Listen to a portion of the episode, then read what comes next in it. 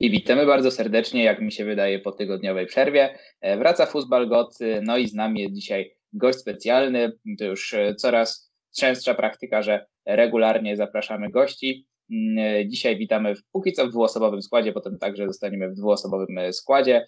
Mm, z nami jest Martin Huć, fan Bayeru Leverkusen. Dzień dobry wszystkim. No i Kasper Jagiełło, Krzysztof Wardel, witamy się. Cześć. No i okej, okay. i nie bez powodu jest dzisiaj z nami Martin, nie bez powodu jest z nami fan Bayeru Leverkusen. Chciałem tą audycję zacząć, szczerze mówiąc, powiem Wam od takiego, e, takiego słowa, że raz na czas uda nam się złapać Bayer Leverkusen na pierwszej pozycji. Nie jest to za często, no i chcieliśmy skorzystać z takiej okazji. No ale postanowiłem trochę przeformułować to pytanie. Zatem zacznijmy od tego, że faktycznie e, rozmawiamy z Tobą w momencie, gdy Bayer Leverkusen jest na pierwszej e, pozycji i czy to jest e, sytuacja incydentalna, czy myślisz, że to troszeczkę potrwa? No jest to bardzo zaskakujące. Ja w sumie zostałem zaproszony od Was do tego programu jeszcze przed meczem z Kolonią i tak się zastanawiałem, że żeby tylko to pierwsze miejsce zostało utrzymane po wczorajszym meczu, ale no wczoraj Bayer zagrał tak dobrze, że mam nadzieję, że na tym miejscu pierwszym pozostanie jak najdłużej, choć e, zadanie przed nimi teraz będzie w sobotę bardzo trudne, no bo trzeba będzie przynajmniej zremisować z Bayernem Monachium, żeby tę pozycję utrzymać, choć tak na dobrą sprawę ten remis może nie wystarczyć, bo tam Lipsk będzie pewnie czyhał na potknięcie, e, czy właściwie ten wynik remisowy, aby wskoczyć na pierwszą pozycję. Jest incydentalny, trudno powiedzieć. Jest to na pewno zasługa całej drużyny trenera, bo tak na dobrą sprawę, gdy mnie ktoś zapyta, co zmienił trener Bosch przed sezonem, że Bayer gra tak, a nie inaczej, to ja, ja właściwie odpowiadam, że on robił co mógł, bo zabrano mu dwóch kluczowych zawodników, Kaja Haberca, Kevina Bolanda i tak na dobrą sprawę dostał tego, tylko Patryka Sika. Cały sezon ma pod górę, bo ciągle są kontuzje, są problemy e, z zawodnikami, którzy e, trafiają na kwarantannę, czy też łapią koronawirusa. No i generalnie musi lepić z tego, co jest. I nagle się okazuje, że ta drużyna, która na papierze wygląda słabiej niż w ubiegłym sezonie, gra o wiele lepiej. Ja przed chwilą sobie liczyłem, przygotowując się do tego programu, to Bayer w ostatnich 11 meczach aż siedmiokrotnie zdobywał cztery bramki. To jest niesamowite.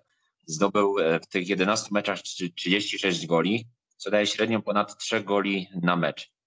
To naprawdę przy tej drużynie, która właściwie straciła dwa kluczowe ogniwa w ataku e, latem, i nagle teraz zdobywa tyle bramek, to jest niesamowite. Fajne jest to, że te bramki rozkładają się też na wielu zawodników. Nie ma tu właściwie jednego lidera, który bierze na siebie ciężar zdobywania goli, bo raz w formie jest Alario. Alario przestaje strzelać, e, przychodzi i gra dobrze Diaby. Diaby przestaje strzelać, tak pół żartem, pół żartem, pół serio mówiąc, strzela Dragowicz, bo on też miał tam swoje dwa momenty, e, w których zdobywał naprawdę ważne gole. Teraz po, formę złapał e, Bailey. Ciągle coraz lepiej gra e, Florian Wirtz i to naprawdę jest niesamowite, że często zawodnicy, którzy właściwie wydawało się, że latem mogą odejść z klubu, nagle przesądzają o wynikach poszczególnych meczów. Przecież Bailey ostatnich dwóch okienkach właściwie przez kibiców wyganiany do Anglii, bo wszyscy stwierdzili, że to może być ostatni moment, że jeszcze Bailey jest młody, to ktoś za niego wyłoży duże pieniądze, więc niech sobie idzie. Dragowicz, to wiadomo, wszyscy wiemy, że on jest właściwie od samego początku z przygodą, e, przygody, przygodzie Bayer, z Bayerem ma pod górę, więc e, właściwie co okienko był wśród kandydatów, którzy mogą z Bayeru odejść i nagle łapie doskonałą formę. Fajnym przykładem to jest wczorajszy mecz. Wypada Lars Bender, E, w ostatniej chwili wskakuje Mitchell Weiser, zdobywa gola, ląduje w 11 kickera. Też chłopak, który w tym sezonie właściwie w ogóle nie gra. Gra Wendel, który, który też w ostatnich meczach raczej siedział na ławce. Super formę ma Baumgartlinger, więc naprawdę nie wiem, jak to się stało, bo może to jest jakaś zasługa lepszej atmosfery w szatni, choć nie wiem, nie twierdzę, że w zeszłym sezonie ta atmosfera była gorsza, ale nagle się okazuje, że wszyscy zawodnicy są w doskonałej formie i z takim no średnim może składem. Nie jest to skład przed sezonem. Ja myślałem, że będziemy się tu bić o miejsca 5-6, może w jakiś cudem y, trafimy do tej czołowej czwórki, która wystąpi w Lidze Mistrzów, ci się nagle okazuje, że zajmujemy miejsce pierwsze. Gramy, i to nie jest przypadek, bo gramy naprawdę widowiskowo, tracimy mało goli. Bo to też jest y, ważne, że Bayer zawsze ostatnich latach miał problem z defensywą, teraz y, tylko Lipsk tych goli stracił mniej w Bundeslidze. Podobnie jest w Lidze Europy, tam też Bayer dużo strzela, mało traci.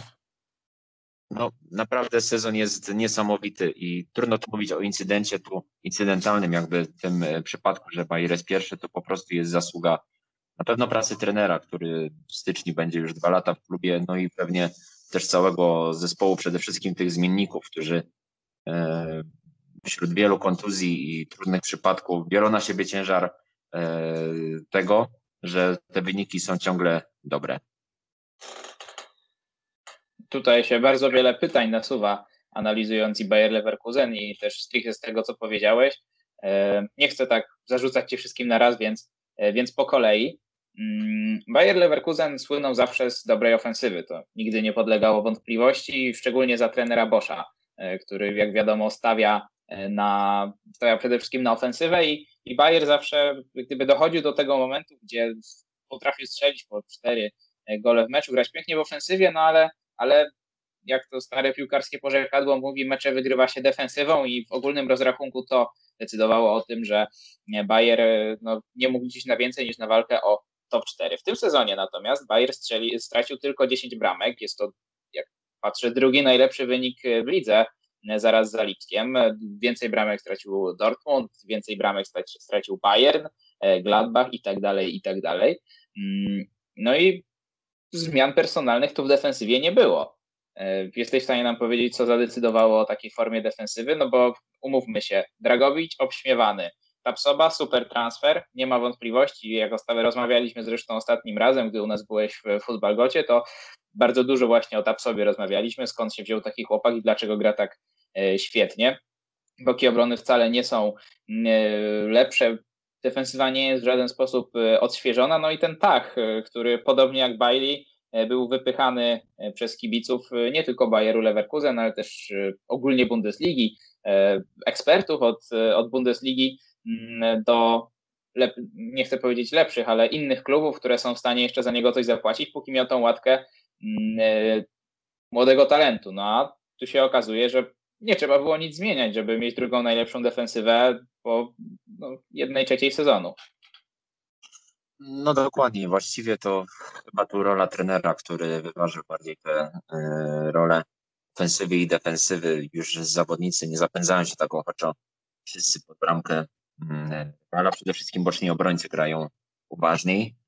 To oczywiście gdzieś się przełożyło, zwłaszcza na początku sezonu, że ta gra Bayeru była mniej widowiskowa niż y, ta, którą oglądaliśmy w ubiegłym sezonie, gdzie Bayer naprawdę oglądało się bardzo, bardzo dobrze, bo grali ofensywnie, szybko.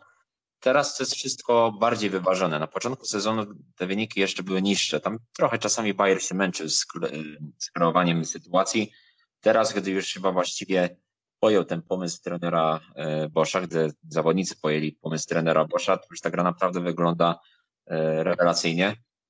No i przede wszystkim też e, indywidualna forma zawodników. Tak jak wspomniałeś, Tapsoba no to jest bardzo dobry transfer, ale on wczoraj na przykład nie grał i grał na środku obrony Dragowicz Stachem i też stanęli na wysokości zadania. Przede wszystkim forma chyba tych dwóch zawodników jest i kluczem, i też dużą niespodzianką, bo nie spodziewaliśmy się, ja się przynajmniej nie spodziewałem, że, że będą e, tak dobrze grać. Szkoda na pewno e, kontuzji Ariasa, bo to był obiecujący transfer na prawo obrona, a tu chłopak właściwie po pierwszym meczu e, pojechał na kadrę, tam się wysypał. No i niestety, niestety, niestety znów na tej prawej obronie musimy liczyć albo na Larsa Bendera, który jak wiadomo nie zawsze jest zdrowy, ciągle łapie kontuzję, no albo na Michela Weizera, z którym no, większych nadziei nie wiąże, nawet pomimo wczorajszego udanego meczu. Lewa obrona jest solidna, ale solidność to za mało, żeby tu myśleć o większych celach. Mam nadzieję, że zimą wróci e, temat transferu Seada Kolasinaca i że on być może już tej zimy trafi do Bayeru, bo mimo wszystko trzeba te boki obrony na pewno wzmocnić, bo koniec końców to jeśli Bayer chce myśleć o przynajmniej pozostaniu w czołowej trójce Bundesligi, już nie wspominając o zdobyciu mistrzostwa, no to na pewno tą obronę trzeba ciągle wzmacniać. Fajnie, że ta forma jest wysoka u tych poszczególnych zawodników, ale oni też w pewnym momencie dojdą do ściany, no i tej ściany pewnie nie będą w stanie przeskoczyć i problemy się zaczną pojawiać. Więc tu rola zarządu Bayeru, żeby zimą jednak tę obronę wzmocnić. No i właściwie tyle.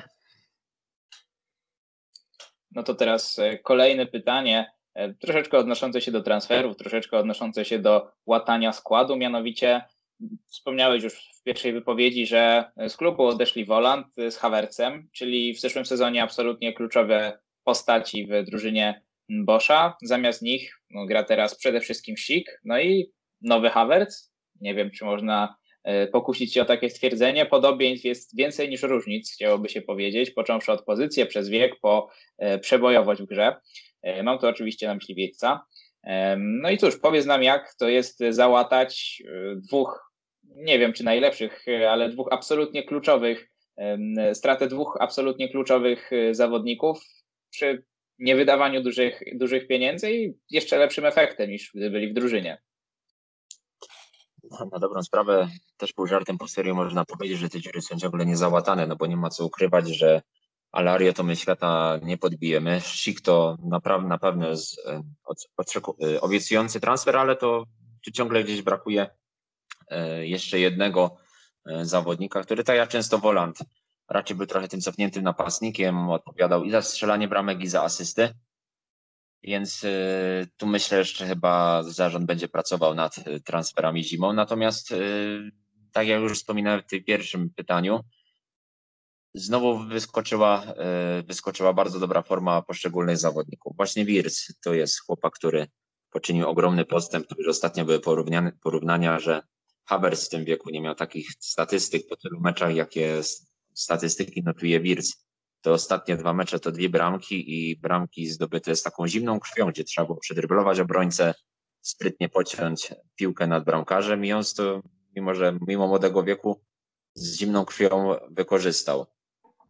Świetnie gra również Bailey. To jest chłop, chłopak, który w końcu ma, ma to, co pokazywał bodajże w pierwszym sezonie, tylko w drugiej części pierwszego sezonu, gdy tak oczarował wszystkich i tam się mówiło od razu o transferze do Chelsea, do innych klubów angielskich. On w tym sezonie w końcu ma dribbling, taki konkretny dribbling, który, którym robi różnicę na boisku, no i przede wszystkim ta jego lewa noga znów jest świetnie ułożona i zdobywa piękne bramki, jak ta bramka choćby w meczu z Hoffenheim. Notuje liczby, notuje statystyki, bramki, asysty. W ostatnich meczach, w ostatnich tygodniach to on właściwie przede wszystkim ciągnął Bayer i mam nadzieję, że ta forma się utrzyma, bo u niego zawsze problemem było to, że te wahania formy jakby potrafiły być na tyle duże, że często też lądował na kilka meczów na ławce rezerwowych. No a teraz y, mam nadzieję, że będzie jednym z liderów drużyny. Ciągle też czekam aż e, do gry wróci Charles Aranguiz, bo to też jest kluczowy zawodnik. No, też jakby w kratkę raz jest, raz go nie ma z różnych powodów Karema, Demir, Kerema Demirbaja. No i też trzeba podkreślić rolę Nadiema Amiriego, który już w ubiegłych sezonach to był zawsze taki chłopak, którego było dużo widać. On zawsze dużo walczył, biegał, był widoczny, ale gdzieś był w cieniu Kaja Haverca. Był ten, który raczej mu tę piłkę dostarczał, czasami nawet y, lądował na ławce rezerwowych, a w tym sezonie jest tym, który y, bardzo często asystuje. Ma z tych asyst już kilka, nie wiem, chyba, jeśli dobrze pamiętam, to ma bodajże 7 asyst, więc tu też jakby on wziął na, siebie ten ciężar za rozgrywanie akcji, mu to bardzo dobrze wychodzi. On jest właśnie często tym, razem z Musadiabim, który e, dostarcza te piłeczki e, do napastników, a oni później po prostu je kończą. Więc tak na dobrą sprawę, jeszcze wracając do pytania, to tu chyba jeszcze nie do końca zostali zastąpieni Havertz y, z Bolandem, ale tak się wszystko fajnie złożyło, że ci zawodnicy, którzy w tym klubie byli, pociągnęli ten trudny okres na pewno zastąpienia tamtych liderów. No jak chodzi jeszcze o, pozostając troszeczkę w temacie transferów i, i tego, jak ta kadra wygląda, to chciałem się zapytać o takich y, dwóch zawodników z Ameryki Południowej, którymi interesowało się pół Europy, kluby też dużo większe niż Bayer Leverkusen, a póki co, przynajmniej patrząc przez pryzmat suchych liczb i, i, i tego, jak głośno jest o nich w Europie, czy też w samej Bundeslidze, nie do końca przekonują i, i chciał, chcieli, chciał, chciałbym, żebyś jako właśnie osoba, która śledzi to mm, najbaczniej z nas wszystkich, y, powiedział o, coś o tych zawodnikach, jak należy ich oceniać, jak należy ich oceniać ich mm, te pierwsze E, no, w przypadku jednego już sezon, e, sezony, a sezon albo, albo rundę. Wiesz oczywiście, kogo tu mam na myśli. Palacios i Paulinho, obecnie obaj kontuzjowani. No i jaka jest Twoim zdaniem ich przyszłość? Bo chyba troszeczkę inaczej mimo wszystko sobie wyobrażano wkład obydwu zawodników w drużynę aptekarzy. Na pewno tak, obaj zawodnicy mm, e, na pewno trafiali w różnych momentach do Bayeru. Paulino trafił jako młody zawodnik i miał dość dużo czasu, by potrenować z drużyną, oklepać się trochę w tej piłce niemieckiej. No i właściwie gdy już wydawało się, że e, na stałe będzie pukał do podstawowego składu, bo jeśli dobrze pamiętam, w ubiegłym sezonie zdobył hatryka, no to przytrafiła mu się kontuzja, która wszystko jakby pokrzyżowała. Tam nawet latem dochodziły głosy, że naprawdę dobrze prezentuje się w sparingach. No a tymczasem jest kontuzja i w tym sezonie jeszcze bez minuty na boiskach Bundesligi, więc tu na pewno wiele będzie zależało od tego, jak będzie się spisywał, gdy wróci do gry po kontuzji. Choć nie ma co ukrywać, że e, to ciągle młody chłopak, ciągle dopiero 20 lat, a jednak Bayer często miał szczęście do tych ofensywnych zawodników z Brazylii, więc ja myślę, że tu jeszcze zarząd może dać mu trochę czasu. Jak choćby sporo czasu dostawał Pojan Palo, który też ciągle e, ląduje po pożyczeniach.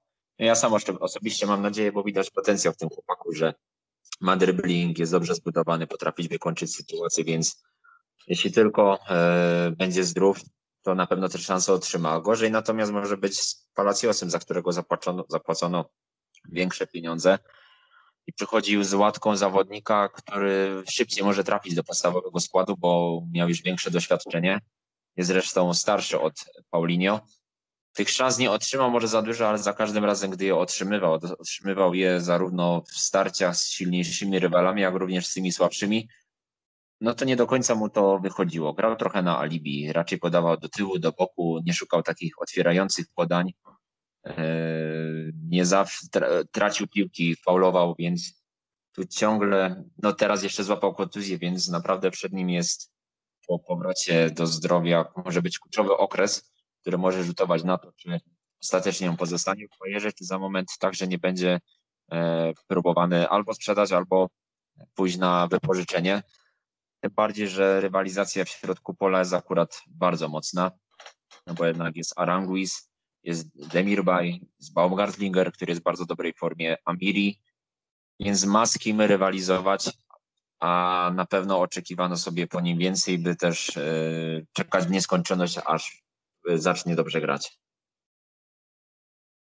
Jak ty to widzisz? Wypożyczenia, czy raczej szanse w Leverkusen? Bo wiesz, 22 e, lata kiedyś w piłce to był młody, obiecujący zawodnik. Dzisiaj 22 lata to już jest zawodnik, od którego się oczekuje. I mimo wszystko Palacios już ma 22 lata. Jak wróci do zdrowia, to będzie miał rocznikowo już 23. To już powinien być w miarę ukształtowany zawodnik. Zawodnik starszy od Kaja Havertza, o ile się nie mylę, bo Havertz jest rocznik, nie chcę tu strzelać, 0099. Chyba tak, jakoś, jakoś, na pewno jest starszy od niego. Tak, tak, tak. No, 9-9, mój rocznik. Um, no więc to już nie jest gracz, z którego, na którego można czekać nie wiadomo ile. Jak ty to widzisz? Wypożyczenie i budowanie go dalej, czy, czy raczej odbudowywanie zawodnika w klubie? Bo mimo wszystko Paulinho plus Palacios, no to jest powyżej 30 milionów euro. No i póki co to się w żadnym stopniu nie spłaca. No dokładnie. Myślę, że tu jednak, jeżeli po powrocie do zdrowia jeśli będzie grywał, też trzeba pamiętać o tym, że Bayer wiosną będzie grał na trzech frontach, bo jest nadal e, w Pucharze Niemiec i jest także w Lidze Europy. No to gdzieś będą e, okazje do tego, by on dostawał swoje minuty do gry. Tym bardziej, że ten kalendarz wiosną będzie dość napięty. Dlatego no, może to być naprawdę dla niego kluczowa runda, żeby yy, przekonać do siebie włodarzy Bayeru. Jeśli się nie uda, no to myślę, że mimo wszystko chyba prędzej może trafić nawet na sprzedaż, bo 22 lata czy 23 lata to, tak jak mówiłeś, to już jest wiek, w którym są pewne oczekiwania wobec zawodnika, ale to ciągle jest taki wiek, w którym znajdą się kluby, by wyłożyć za niego e, pieniądze zadowalające, by Bayer go sprzedał. Tym bardziej, że w Leverkusen też będą za moment pojawiać się porównania, że jest przecież Birs, który jest od niego o 5 lat młodszy, a gra znacznie lepiej, więc po co trzymać takiego Palaciosa, skoro, skoro są młodzi zawodnicy i to może lepiej ich promować. Bayer, Bayer też e, lubi promować swoich zawodników, dlatego też w nieskończoność Palacios e, tego czasu i tych szans nie będzie otrzymywał.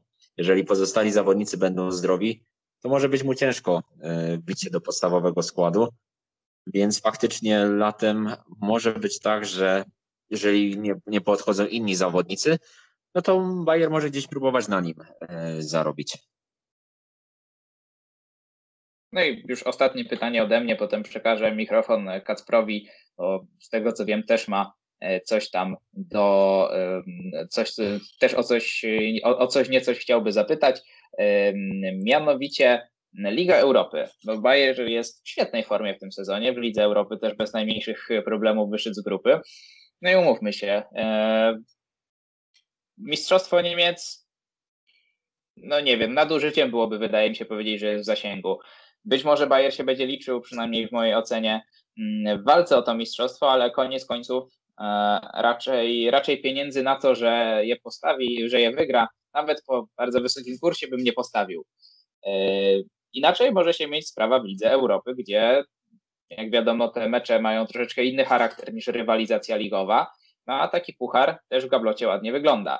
I, i, I z kolei pytanie teraz o właśnie Ligę Europy. Czy ty tutaj widzisz e, szansę Bayeru i czy w ogóle wiążesz z tym jakieś nadzieje? Czy to jest raczej taki puchar pocieszenia i trzeba się skupić na tym, co na niemieckim podwórku?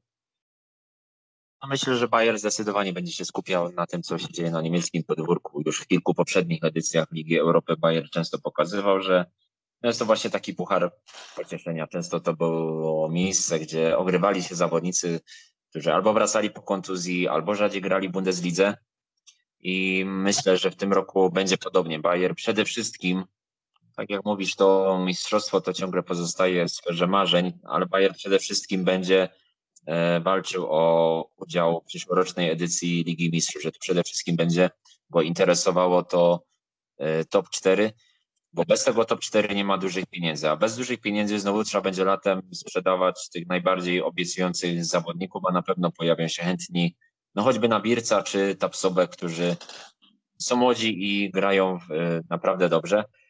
Więc to nie spodziewałbym się e, jakichś wielkich sukcesów w Lidze Europy, a gdyby się one pojawiły, no to na pewno to będzie miło niespodzianką, choć też drużyny, które pozostały na placu boju w tych rozgrywkach są też mocne, bez kilka klubów angielskich, są kluby hiszpańskie, więc na pewno jest tam z kim rywalizować y, o to, by, by po to trofeum sięgnąć. No i na pewno jestem o tym przekonany, że jeśli by, e, jeśli Bayer przyjdzie, bo w kolejnej rundzie zagra z Young Boys Berno e, ze Szwajcarii, jeśli przyjdzie tę drużynę i potem na przykład trafi na silną drużynę, no to jeśli będzie miał poświęcić albo Bundesliga, albo Ligę Europy, to na pewno poświęci Ligę Europy, żeby to właśnie w lidze przypilnować e, tej czołowej czwórki, no bo to z tego są pieniądze, z których taki klub jak Bayern no, musi się utrzymywać, żeby też utrzymywać się na ligowym topie.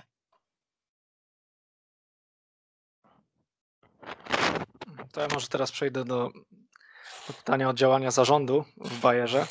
E, dzisiaj dwie ważne informacje. Przedłużenie kontraktu e, z Diabim i Tapsową. Na dniach pewnie też z Wircem. I jak myślisz, jak to będzie wyglądało zimą? Czy Bayer ruszy jeszcze po jakieś wzmocnienia, patrząc e, na to, że jest szansa osiągnąć coś dużego w lidze? Na jakich pozycjach są największe braki obecnie? I co z zawodnikami, którym kończą się kontrakty już za pół roku, czyli bracia Benderowie? E, Baumgartlinger czy Dragowicz, czy oni e, w Twojej opinii powinni zostać jeszcze, bo, bo zasłużyli obecną grą, e, którą prezentują na przedłużenie umowy, czy jednak z częścią z nich powinien się Bayer pożegnać, biorąc pod uwagę, że kadra jest dość wyrównana i szeroka, a najważniejsi gracze w klubie mają bardzo długie kontrakty i będzie można albo na nich zarobić, albo po prostu jeszcze kilka lat będą grali w Bayerze. Jeśli chodzi o transfery do klubu, to myślę, że zimą jeszcze Bayer będzie próbował kogo sprowadzić. Przede wszystkim do defensywy, do boków defensywy, bo to tam chyba jest największy problem. Mam nadzieję, że wróci temat transferu Kolasinaca, którego szansa sprowadzenia była już latem, ale ostatecznie się nie udało. No a gdyby on trafił do Bayernu, no to byłoby olbrzymie wzmocnienie. W końcu by to było wzmocnienie z kategorii przychodzi doświadczony gość, a nie ktoś młody, kto, kto tego doświadczenia nie ma i go trzeba ogrywać. Teraz jest właśnie taki moment, aby sięgnąć po zawodników z doświadczeniem e, trochę starszych, którzy grali na międzynarodowej arenie i wejdą i będą od razu gotowi do gry, więc to byłby na pewno bardzo dobry transfer, ewentualnie ktoś pokroju e, tego zawodnika o podobnym poziomie. Jeśli chodzi o pozostałe transfery, no to gdzieś tam w mediach przebąkiwało się, że e, raczej zimą Bayern nie będzie e, próbował sprowadzić Rashicy z Werderu. Tam bardzo blisko pozyskania był tego zawodnika latem, bodajże w ostatnim okienku nietransferowego z tego, co media donosiły, to rozbiło się o 3 miliony euro, że Bayer poskąpił 3 milionów euro i ostatecznie ten chłopak do Bayernu nie trafił. Teraz jest, y, nie dość, że miał problemy zdrowotne, to i słabiej gra, więc podobno y, Bayer temat odpuścił już kompletnie, więc chyba zimą y, nie będzie próbował go sprowadzić. Ja przez chwilę tak marzyłem o powrocie Juliana Branda, zwłaszcza, że no w, ty, i w, poprzednim sezonie nie grał za dużo, w tym sezonie nie, nie, nie grywa praktycznie wcale, raczej jest chodzącym e, zawodnikiem z ławki rezerwowych, nie jest tym kluczowym e, chłopakiem w układance Borussii Dortmund. No i na pewno też e, ciężko mu się obserwuje, że przychodził jako gwiazda ligi.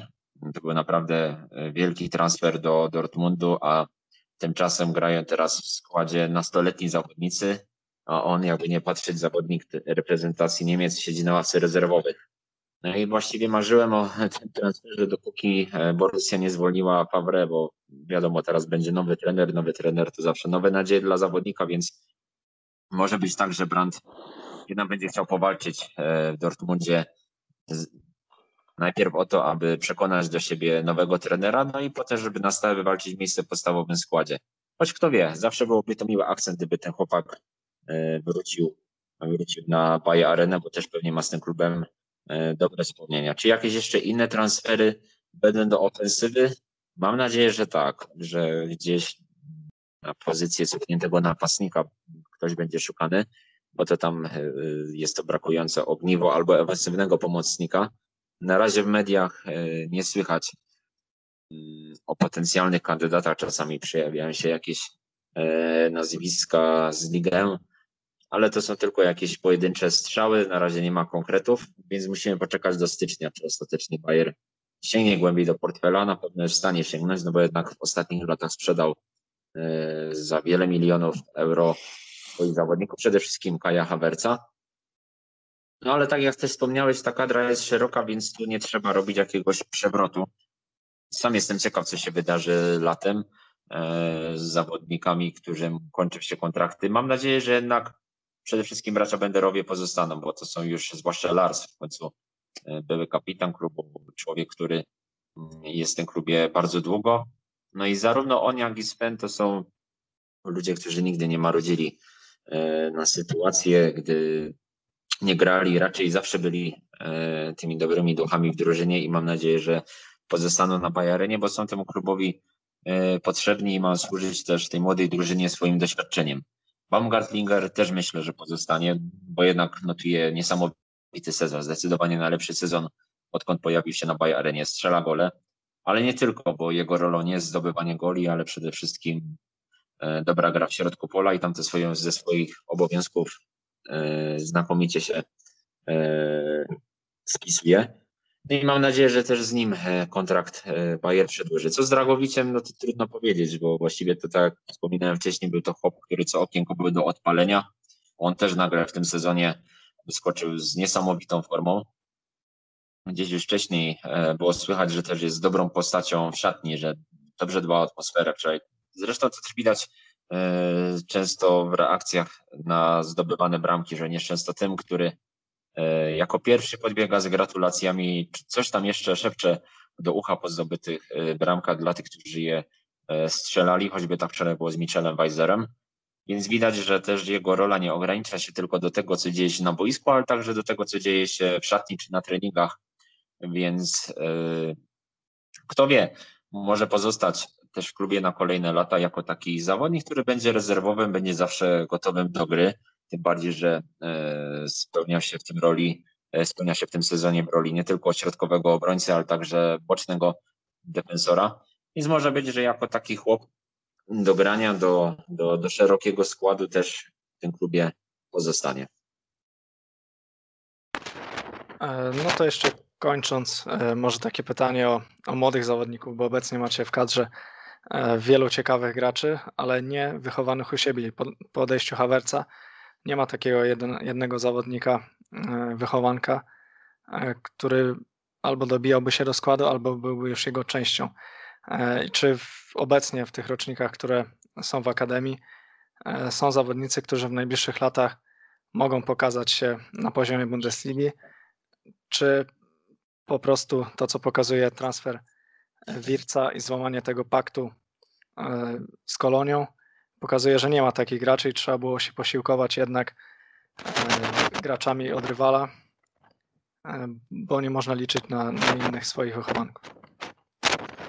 No faktycznie w ostatnich latach ten dopływ młodych zawodników, wychowanków klubu jest znacznie mniejszy. Były tam pojedyncze przypadki, że ktoś e, dostawał jakieś małe szanse, ale to właściwie na tym się kończyło i, i też klub szybko tych e, chłopaków sprzedawał. Bayer też nie ma drużyny rezerw, czyli nie ma tej drużyny, gdzie e, junior już po zakończeniu tego wieku juniorskiego mógł się ogrywać z dorosłymi facetami, więc też Bayer bardzo szybko weryfikuje tych młodych chłopaków, że albo w wieku 19-20 lat nadaje się do gry w Bayerze, albo albo ostatecznie odchodzi. Byli tacy zawodnicy, którzy naprawdę gdzieś się tam e, zapowiadali, bo i grali w kadrach młodzieżowych reprezentacji Niemiec czy innych reprezentacji. Strzelali gole, notowali asysty, były jakieś tam pochlebne opinie o nich, a i tak tych szans nie dostawali, więc mm, gdzieś ta weryfikacja też przebiega bardzo surowo i bardzo szybko. W tym sezonie kilku zawodników, e, właściwie dwóch, dostawało swoje szanse. E, był to Gedikli i jeszcze jeden młody chłopak, e, muszę tylko przypomnieć sobie e, nazwisko, bodajże Tyrkmen. No ale to też mm, obecnej sytuacji, gdzie Bayern na trzech frontach będzie walczył o wysokie cele, to nie sądzę, aby tych szans dostawali wiele. Tu raczej będą musieli nagle chyba błysnąć wielką formą i ostatecznie e, czymś przekonać do siebie trenera Boscha, który w końcu lubi stawiać na młodych zawodników i może nagle po prostu tak z niczego, tak jak Florian Wirys, który e, w ubiegłym sezonie nagle mm, pojawił się zimą, e, po przerwie zimowej w podstawowym składzie w pierwszym meczu rundy wiosennej. No i właściwie tak się zaczęła jego fajna przygoda z Bayerem, więc to też może być tak, że Bayer E, znowu nagle z tej swojej e, akademii do zawodnika, o którym wcześniej nie mówiono w roli wielkiego talentu, a tym talentem nagle się okaże. Może właśnie o to w tym chodzi, żeby e, nie promować za dużo tych chłopaków. Może też po to, żeby kluby angielskie czy hiszpańskie się nimi nie interesowały w tym wieku juniorskim, tylko żeby cierpliwie szykować ich na ten debiut w Bayerze i potem odważniej dać im szansę. Więc może to też jest jakaś taktyka Bayeru, aby e, za dużo o tych chłopakach nie mówiono. A czy faktycznie tak jest, no to się przekonamy w najbliższych latach. Czy są tam jakieś perełki jeszcze w tym klubie? No czy Bayer jednak będzie szukał e, wśród innych klubów Bundesligi e, tych talentów i będzie je sprowadzał do siebie. Podobnie też jak czy czy Juliana Branta z Wolfsburga sprowadzono no i okazali się strzałami w dziesiątkę. No i myślę, że na tym będziemy kończyć e, pierwszą część. E, na drugą zapraszam e, w imieniu Kacpra i Maćka Iwanowa i kolejnego gościa. Ja już się będę żegnał. Dziękujemy Ci Martin, że do nas padłeś. Myślę, że całkiem kompleksowo omówiliśmy sobie w to około 30 minut temat Bayeru Leverkusen. Życzymy powodzenia, jeśli można tak powiedzieć, w dalszym sezonie dla Bayeru. Trzymamy mocno kciuki, żeby ta rywalizacja w czołówce była ciekawa, no i żeby w końcu coś tam się podziało w top 3, które się w ostatnich latach nieco e, zabetonowało. Martin Kuś był e, naszym gościem. Dziękujemy Ci. Dzięki wielkie panowie. No i tak jak mówiłem, na ten moment ja się żegnam, Kasprowi nie oddaję mikrofonu, bo zaraz będzie miał go dużo, dużo więcej. I witamy w drugiej części. Przenosimy się kilkadziesiąt kilometrów na północ i kilka miejsc niżej w tabeli, mianowicie z Leverkusen do Dortmundu. I w drugiej części e, witają się z Państwem Maciej Iwanow. Witam. E, I gość specjalny dzisiejszej audycji poświęconej Dortmund, Dortmundowi, Fawrowi, e, Igor Tarczykowski, Borussia.pl. Witam, witam. E, no to pierwsze pytanie takie rozgrzewkowe. W niedzielę Borussia pożegnała się w końcu z Lucienem Fawrem. Już tyle razy w tym programie rozmawialiśmy na jego temat. Co tydzień właściwie zastanawialiśmy się, czy to już ten moment. No i muszę Cię spytać, czy, co o tym sądzisz? Szkoda, że odszedł, czy jednak szkoda, że tak późno? Czy generalnie na odejście Lucjana Fawra zanosiło się od dobrego roku? Jakoś na początku zeszłego sezonu już się pojawiały takie głosy, że on w ogóle nie powinien po tej po tym słabym zakończeniu sezonu 18-19 podchodzić do sezonu 19-20. I ogólnie Wydaje mi się, że Borussia podjęła dobrą decyzję z podziękowaniem mu za współpracę po meczu z, ze Stuttgartem, ponieważ po, trzecia porażka z rzędu u siebie i to jeszcze na dodatek 1 do 5 to już nie może przejść w takim klubie jak Borussia Dortmund. No właśnie, tutaj pada pytanie, czy latem nie był ten moment, gdzie można było znaleźć dobrego trenera, który był obecnie dostępny na rynku, niż robić to w trakcie sezonu, e, gdzie można było się spodziewać, jak to będzie wyglądać, chociaż skład kadrowo jest bardzo mocny, właściwie gotowy do walki o mistrzostwo z Bayernem, a znowu później w trakcie sezonu okazuje się, że coś nie gra. E, I to nie do końca musi być wina zawodników, bo wiadomo, były też problemy z kontuzjami, wypadł Haland, ale mając do dyspozycji taki skład personalny, nie można tylko usprawiedliwiać tego wszystkiego brakiem e, kluczowego zawodnika, czyli typowej dziewiątki z przodu, bo przegrana z Beniaminkiem 1 do 5 na własnym stadionie to już nie wygląda najlepiej i zastęp, musi zastępować go obecnie asystent Edin Terzic, ponieważ trudno będzie znaleźć teraz osobę odpowiednią, która w trakcie sezonu chciałaby przejąć Dortmund i po prostu e, była dostępna też na rynku, bo, bo nie jest to łatwy moment. E, I czy nie można było faktycznie zrobić tego wcześniej, bo my też myśleliśmy, że Favre jednak dociągnie do, do końca kontraktu, e, powalczy jeszcze w tym sezonie o mistrzostwo i wtedy będzie można się rozstać, ale jednak nie dotrwał nawet do, do przerwy zimowej. No i robi się problem. Czy Twoim zdaniem Edin Terzi to jest odpowiednia osoba na ten moment i czy jest on w stanie e, wnieść coś do tego zespołu, bo wiemy, że to jest zupełnie inny profil jeśli chodzi o, o człowieka, a, a jeśli chodzi o trenera, no to jeszcze nie wiemy, czego się spodziewać. Znaczy, generalnie Edin Tercic, tak jak sam zauważyłeś, jest osobą o zupełnie innym typie charakteru, jest bardzo, podchodzi do swojego fachu bardzo emocjonalnie. Może wprowadzić do szatni trochę takiego większego ciepła, bo wydaje mi się, znaczy, jak mówię, mówi wiele źródeł, co praktycznie w pewnym momencie całe Niemcy o tym pisały, że Favre jest osobą, która potrafi wręcz się odciąć od szatni i nie wiem, nie wiem czy to dobrze nazwę, ale jest trochę atmosfera taka biurowa. Braku, Borussii, Borussia szukała takiego trenera, który jest od, y, od, od zawsze związany z tym klubem, który podejdzie do tego z trochę innego punktu niż osoba z zewnątrz. I wydaje mi się, że Tercic może być lekarstwem na, na ten problem, bo, bo, bo od odejścia Klopa mija ponad 5 lat już, jeśli dobrze liczę. I nie można powiedzieć, że trenerzy, jakich Borussia do siebie ściągała, ściągała byli słabi. No poza może Sztygerem, tak, bo on był typowym strażakiem, ale Tomasz Tychel zdobył dwa razy mistrzostwo w Francji z PSG i doszedł do finału Ligi Mistrzów. Dalej. E, Peter Bosch no, został zwolniony słusznie, ale no teraz jest fakty są takie, że jest liderem Bundesligi, tak? Favre też nie był słabym szkoleniowcem. Tutaj on przegrał bardziej jako osobowość, a nie jako trener. Po Tersiciu nie można się spodziewać zbyt wiele na razie, tak, bo to jest jego pierwszy epizod jako trener. Tak, takiego zespołu jak Borussia. Znaczy wcześniej trenował e, przez dwa tygodnie chyba jakieś e, sekcje U, U16 Borussii, ale no, tego nie można nazwać poważnym doświadczeniem. Ja liczę tylko na to, że znowu wróci taka chęć czekania na każdy mecz Borussii.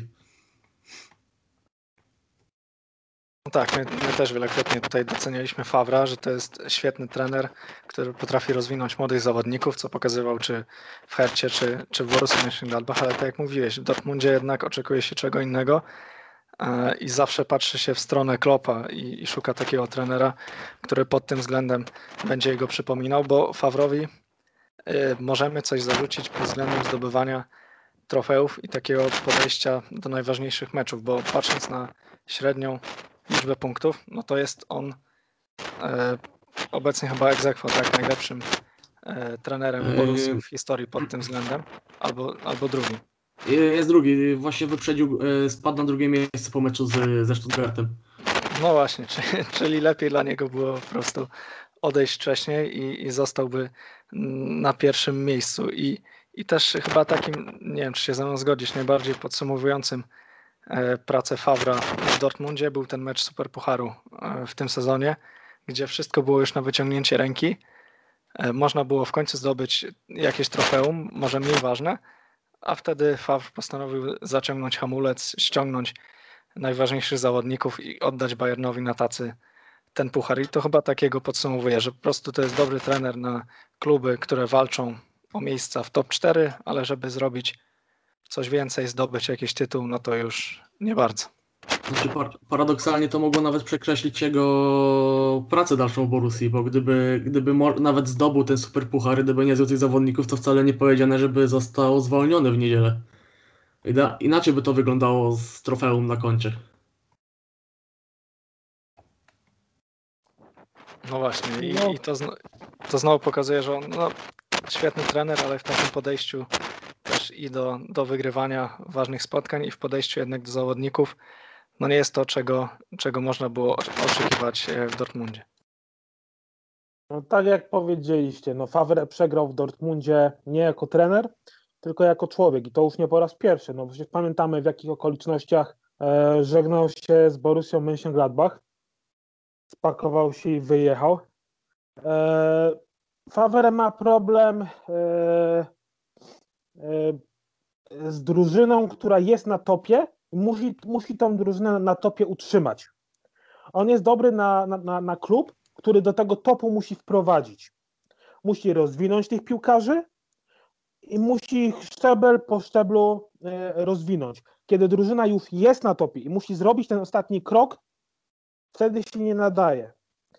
E, przez wiele, przez wie, praktycznie od samego początku, kiedy Favre obejmował E, posadę w Dortmundzie, zarzucano mu brak tej mentalności zwycię, zwycię, zwycięzcy i brak tego charakteru. E, no i właśnie pokazał to w tym e, superpucharze i też wielokrotnie pokazywał to swoimi reakcjami na ławce. Tak? On przez praktycznie przez cały czas w Dortmundzie on był taką mimozą, mimozą na ławce, nie pokazywał żadnej reakcji, nie pokazywał emocji. To się zmieniło dopiero w tym, e, na początku tego sezonu, no ale za późno. E, to zwolnienie Fawra e, to jest taki, to jest powtórka, powtórka ze zwolnieniem Boscha i zatrudnieniem na szybko, na, szybko Stegera. Tak?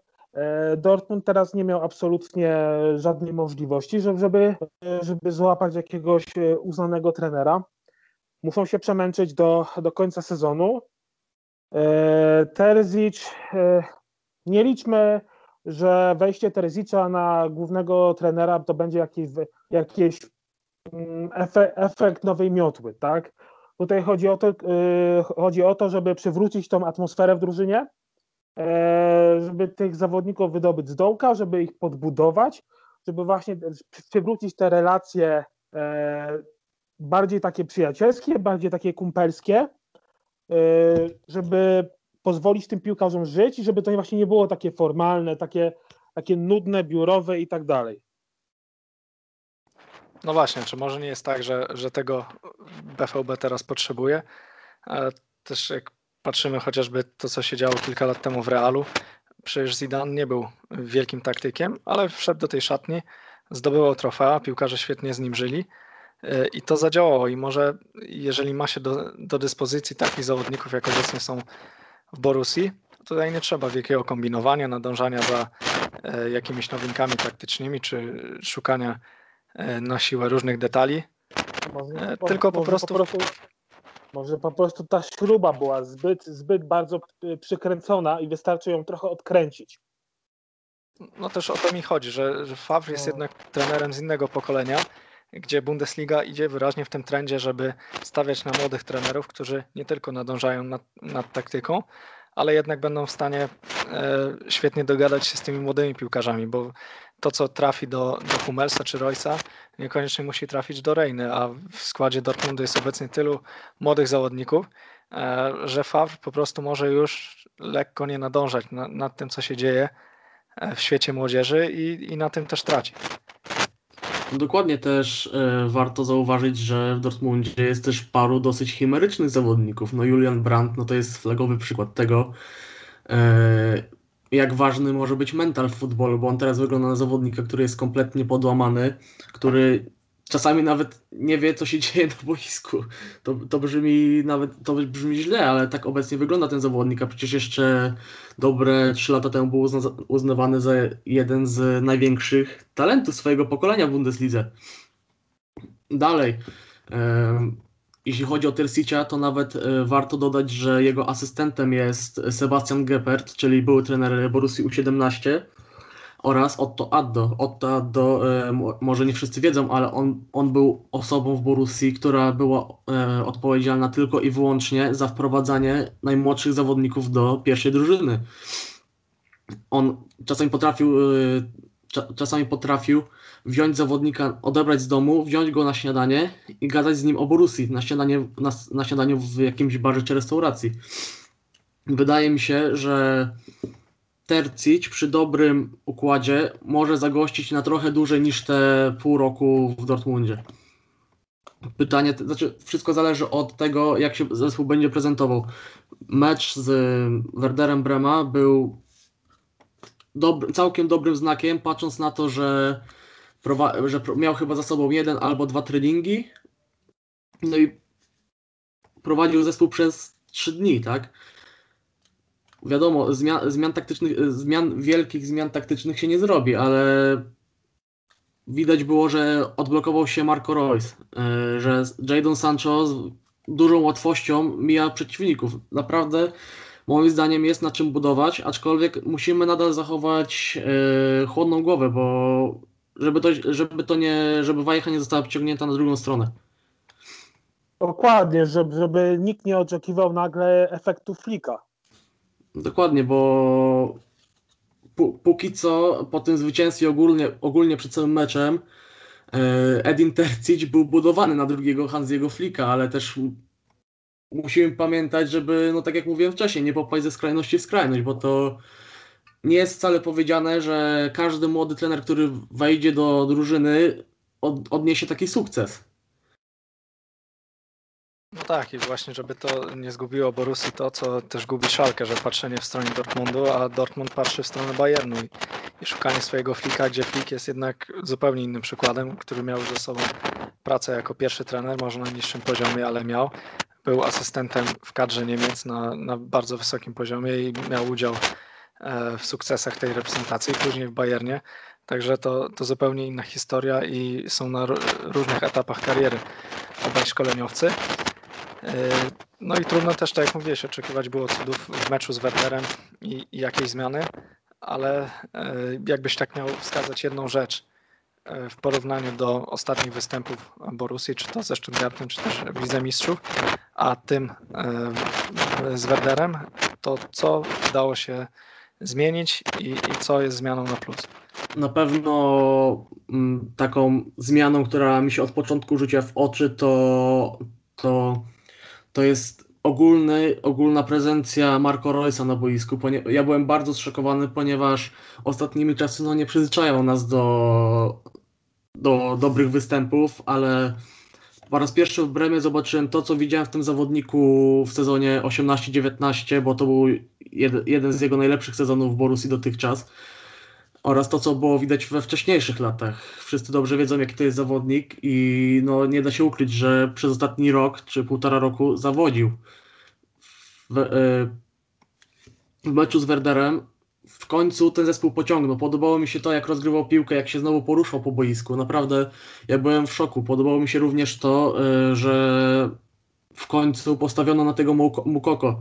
Fakt, odbijał się od tych zawodników. Widać, że on nie jest jeszcze gotowy do gry na tym poziomie, ale wydaje mi się, że jedynym, czego, go, e, czemu, czego mu brakuje, to jest, żeby ktoś w niego uwierzył. Żeby w końcu zdobył bramkę i żeby złapał jeszcze większą pewność siebie, bo to jest zawodnik o niewątpliwie dużym potencjale. Kto wchodzi do Bundesligi w wieku 16 lat? No to jest przypadek, nie powiem niczego odkrywczego, ale to jest przypadek raz na stulecie, tak? Poza tym. No to jest, e, to jest jedy, jedy, jedyny przypadek, bo to dla niego zmienili przepisy. A czy, no tak, no tak, wiadomo o co chodzi, ale no, e, odniosę się do, konkretnie do Bundesligi. E, Poza tym, e, tak jak wcześniej zauważyłem, Jadon Sancho był trochę odświeżony niż, niż to, co widzieliśmy, względem tego, co widzieliśmy za Luciana Favra. E, lepiej mijał przeciwników z większym luzem. Coraz więcej driblingów e, mu wychodziło, tak jak mówiłem. No, fakt, fakt, wiele osób się śmieje z tego jego ostatniego strzału. Nie wiem, czy widzieliście, ale trzeba przyznać, że atmosfera generalnie w drużynie jest lepsza. Też obrazki po meczu napawa napawają dużą y, taką pozytywną energią kibiców z tego co widziałem.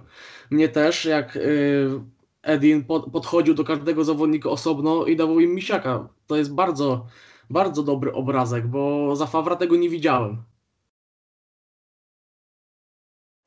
Bardzo dobrze wywołałaś akurat y, nazwiska tych dwóch piłkarzy, czyli Roysa i Mukoko.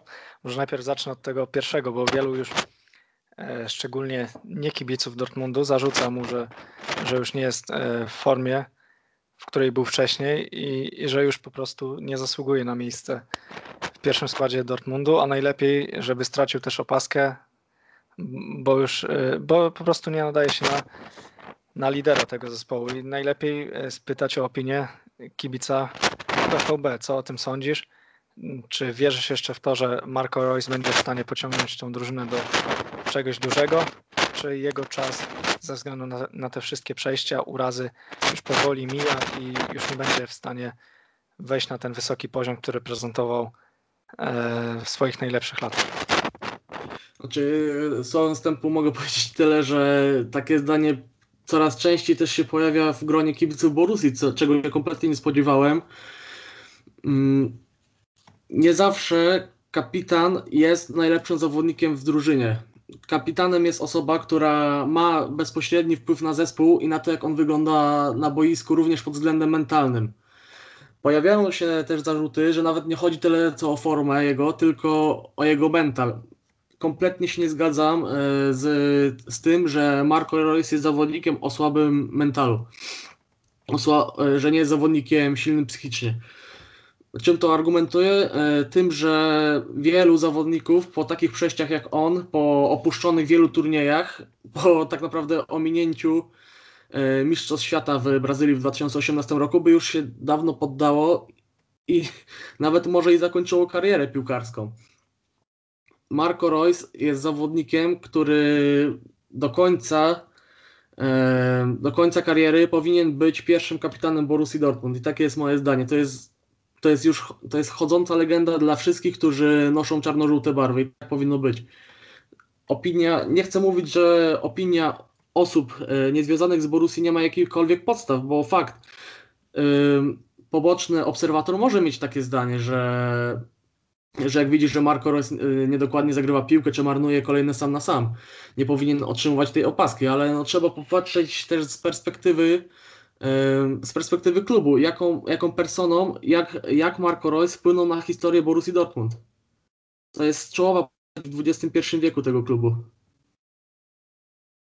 Dokładnie, ja też to, to postrzegam tak, że e, trochę kibice i opinia przecenia rolę kapitana i tego, kto nosi opaskę. Przecież to, że opaskę ma w tym momencie Royce, nie znaczy, że powiedzmy Hummels, Chan nie mogą być y, liderami i też dowodzić zespołem bez opaski. No, to trochę jest takie e, na siłę szukanie problemu. Nie zawsze kapitan musi być tym najgłośniejszym na boisku, krzyczącym. No, można być liderem poprzez świetną grę, poprzez y, e, pokazywanie młodszym zawodnikom swojej postawy na boisku i ciągnięcie drużyny w ten sposób. Nie zawsze ten najgłośniejszy e, od razu musi być liderem. To już jest trochę rola trenera. No, Favre tego widocznie nie potrafił, żeby pobudzać zespół w trakcie spotkań i to też chyba zbiegło się z brakiem kibiców na trybunach, bo wcześniej te trybuny niosły zawodników Borusi, a teraz widzimy po ostatnich porażkach u siebie, że tego brakuje. Jak jeszcze dochodzi do tego trener, który nie jest w stanie ożywić e, ekipy w trudnej sytuacji, no to wszystko się e, łączy w całość i z tego brały się problemy. No dokładnie. Też ogólnie statystyka zwycięstw, znaczy ogólnie porażek Borusi na własnym stadionie w, od momentu zamknięcia stadionów jest moim zdaniem porażająca. Od meczu z Mainz w zeszłym sezonie na własnym stadionie przegrali bardzo dużo meczów, naprawdę. To się nigdy praktycznie nie zdarzało, że Borussia, tak jak, tak jak miała to okazję zrobić e, teraz e, na przełomie listopada i grudnia, przegrać trzech meczów z rzędu na własnym stadionie. To jest naprawdę w takim klubie, jaki jest Borussia Dortmund, gdzie e, Westfalenstadion było twierdzą nie do zdobycia dla wielu zespołów. Jest to naprawdę sytuacja, no ba bardzo, bardzo szokująca.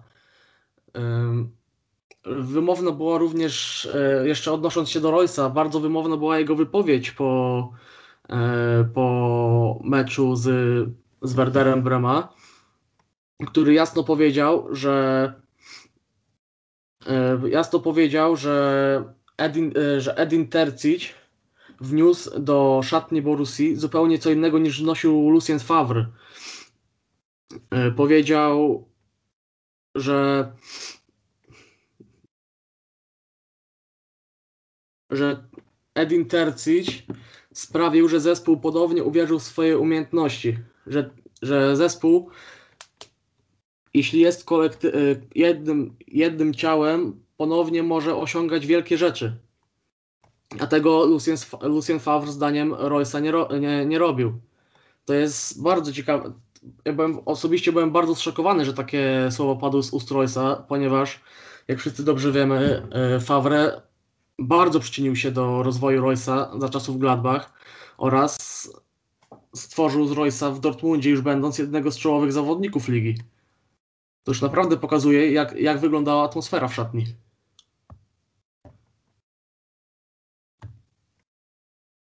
tak, czyli, czyli po prostu moment na rozstanie się z Fawrem był trochę przespany. E, no ale teraz zobaczymy, jak to się dalej potoczy z nowym szkoleniowcem. Jeszcze tutaj wracając do kolejnego zawodnika, którego wywołałeś wcześniej, czyli Mukoko. E, czy Twoim zdaniem to jest dobry moment, żeby w czasie kontuzji Halanda wprowadzać go w pierwszym składzie jako wysuniętą dziewiątkę, czy jednak E, wymaganie od 16-latka obecnie no, w dość trudnej sytuacji e, i zawirowań w Dortmundzie. To jest jeszcze nie ten moment i więcej może przynieść szkód niż korzyści dla tego zawodnika. Czy generalnie ja jestem jednym ze zwolenników, sprzeciw, jestem jednym z przeciwników wystawiania go e, w tym sezonie jako jednego, jako napastnika, ponieważ on jeszcze ten rok po, przez jeszcze ten sezon powinien wchodzić na takie otrzaskanie się, a tu jest rzucony na głęboką wodę. Oczywiście patrząc z dzisiejszego punktu widzenia, innej opcji chyba nie ma, bo gra Borussii z napastnikiem, a gra Borussii bez napastnika to są zupełnie dwie inne rzeczy. Borussia bez napastnika wygląda jak, mm, jak dziecko w piaskownicy, któremu zabrano zabawki. Jak, y, sama oso sama osoba napastnika sprawia, że ten zespół czuje się wygodniej. Tak, bo ani Royce, ani Brandt no, nie są dobrymi opcjami na atak, już nie mówiąc o, o eksperymentach z Azardem czy z Sancho czasami.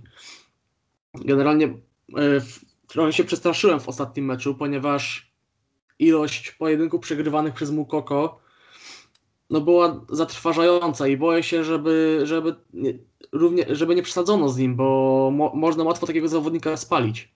To jest rola trenera, żeby go dobrze podbudowywał psychicznie. Pytam też dlatego, że e, w Szalkę mieliśmy wcześniej Kutuczu, który był przez wielu kibiców uznawany za wielki talent i dalej tak jest. Był wprowadzony może trochę później niż Mukoko, bo nie ta skala jednak talentu, miał 18 lat. E, była wtedy okazja, e, szczególnie za jesieni trenera Wagnera, gdzie, gdzie dobrze szło i po prostu można było go wprowadzać, czy, czy w drugiej połowie, przy dobrym wyniku, dawać mu szansę. Tego nie, nie zrobiono, a później, gdy zaczęła się fatalna passa, Kutuczu został rzucony na głęboką wodę, przeważnie w pierwszym składzie i oczekiwano od niego, że nagle obudzi ten zespół, co nie mogło się po prostu udać, więc e, sezon kolejny był stracony i, i w tym dzieje się podobnie i nie jest w stanie się odkręcić urazy i różne inne jeszcze e, złe zdarzenia spowodowały, że długo e, nie widzieliśmy go w pierwszym składzie. I też mam takie wrażenie, że zbytnie przesadzenie, sprowadzanie młodego zawodnika i wymaganie od niego dużych rzeczy może spowodować odwrotny efekt do, do wszystkiego i to oczekiwanie na niego, na Mokoko przez tak długi okres może zaraz zakończyć się mm, czymś gorszym niż, niż można było się spodziewać.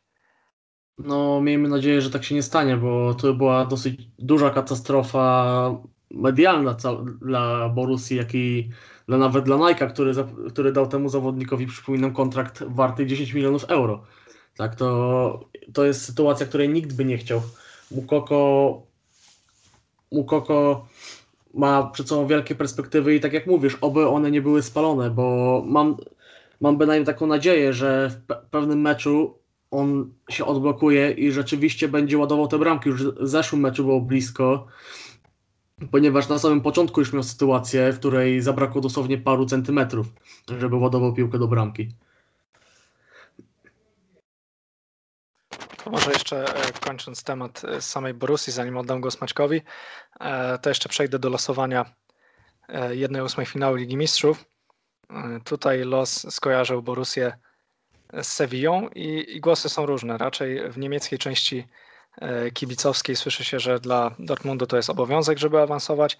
Z kolei e, kibice La Ligi mówią, że dla Sewilli to jest e, dobry rywal, żeby, żeby go przejść i raczej są też w miarę optymistycznie nastawieni, że, że w obecnej formie Borussia jest do ogrania, chociaż jak wiemy, mecze nie odbędą się dzisiaj i nie wiemy, co, co będzie za kilka e, tygodni i w jakiej formie będą oba zespoły. Jak oceniasz to losowanie e, i czy też skłaniasz się ku tej wersji, że, że dla Borussii jest to po prostu obowiązek i takiego rywala z takiej półki muszą przejść? No, nie ukrywam, że to jest obowiązek dla Borussii, ponieważ Sevilla to jest czwarta czy piąta siła Hiszpanii. To, to nie jest Real czy Barca. Borussia trafiła chyba najlepiej ze swoich wszystkich możliwych przeciwników. Nie mogła trafić, nie mogła trafić lepiej niż na Sevillę i z, chociaż z drugiej strony też się boję o ten dwumecz, patrząc z dzisiejszej perspektywy, tak jak mówisz. Y, sytuacja może się zmienić do, do lutego, ale no, obawa zawsze będzie, ponieważ to też nie są ogórki. Sevilla to jest szanowany zespół w Europie z bardzo, z bardzo wieloma trofeami, trofeami za rozgrywki Ligi Europy aczkolwiek to jest rywal jak najbardziej do przejścia. Borussia powinna, e, powinna, powinna awansować dalej, chociaż jak dobrze wiemy, hiszpańskie zespoły nie są do końca wygodne dla Borussii. E, Julian Lopetegi może postawić po prostu na taktykę taką, że zdobędzie korzystny wynik u siebie i, i w Dortmundzie zamuruje. No to jest jedna z dosyć prawdopodobnych opcji. Nie wiadomo też, jak, jak jak będzie Borussia wyglądała za zarządów Terzicia. E, póki co jest dobrze, tak jak mówiłem, ale nie wiemy, co będzie w lutym.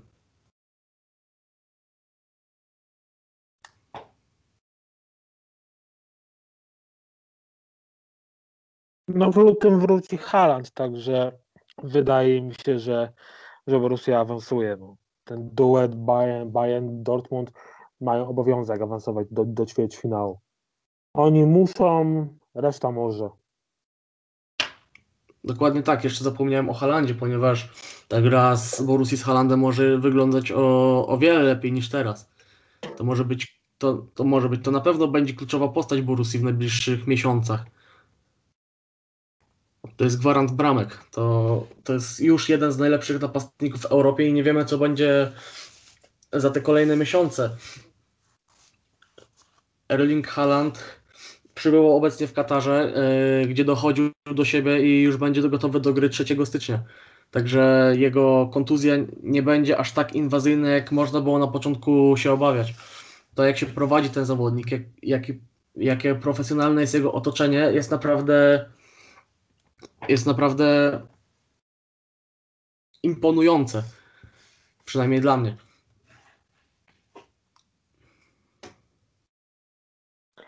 To na zakończenie taki humorystyczny akcent Luciana Favra, żeby nie, nie, nie wszystko, co Favre robił, było złe i godne potępienia. E, w sezonie 2018-2019 e, w przerwie meczu notabene z VfB Stuttgart e, rozmawiał z Rafaelem Guerreiro no i przekazywał mu wskazówki i polecenia po francusku. No i był tak zaoferowany, że do następnego piłkarza też zwrócił się po francusku i zaczął mu tłumaczyć. No, a że tym piłkarzem był Marco Reus, to zrobił tylko takie wielkie oczy i naturalnie nic nie zrozumiał. No i teraz też myślę, że nawet jak mówił po niemiecku, niektórzy piłkarze go nie rozumieli, czego efektem były ostatnie mecze. I, i to takie pytanie jeszcze na koniec. E, czy Fawra zobaczymy niedługo w Hercie? Myślę, że tak. Myślę, że yy, jeśli Herta nie zacznie w najbliższych tygodniach prezentować się lepiej niż dotychczas, to zmiana trenera będzie nieunikniona. Ponieważ z takimi pieniędzmi, jakie dał Windhorst, nie można już czekać.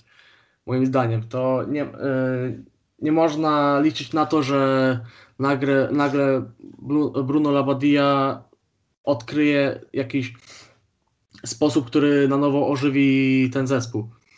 Favre i Herta to może, tak jak wspomniałem w live'ie, Herzlich Willkommen, e, to może e, Favre i Herta to może być bardzo ciekawy projekt i Lucien może wprowadzić Hertę na poziom, do którego aspiruje, a przynajmniej postawić pod to fundamenty. No to się wydaje taki naturalny kierunek z tych dostępnych trenerów, aczkolwiek kto wie, co Windhorst wykombinuje po sezonie. No, bo w tym sezonie to myślę, że Labadia spokojnie dociągnie, do, dociągnie do końca i te drogi się rozejdą, tak? Bo, bo ta pod Labadią Herta nie ma przyszłości. Absolutnie. Tam nie widać ani grama rozwoju. No i oby też y, przejął jakiś klub, bo, bo nie będziemy mieli po prostu o czym rozmawiać tutaj. Także dla nas też trzeba jakiś stały motyw, żeby porozmawiać sobie co kolejkę o Fawrze. Teraz może nie o zwolnieniu, ale o jego zatrudnieniu. Dokładnie. Tak jak kiedyś Katon zawsze kończył swoje przemówienia, a Kartagina musi, musi zniknąć, tak my zawsze mówiliśmy, Fawre musi zostać zwolniony, tak? I teraz jak żyć? Jak żyć? No to teraz odwrócimy sytuację i będziemy wciskać do, go do klubów, które akurat będą potrzebować nowego trenera. Dobrze, dziękuję e, Wam za wyczerpującą rozmowę. E, no i do zobaczenia w, kolejnym, w kolejnej audycji, już pewnie za, za tydzień, gdzie podsumujemy sobie kolejną e, serię gier. Naszym gościem był Igor Tatrzykowski z Borussia.pl. Dziękuję. I jak zawsze Maciek Iwanow. Dzięki. Dzięki. I Dzięki. do usłyszenia w następnej audycji. Cześć.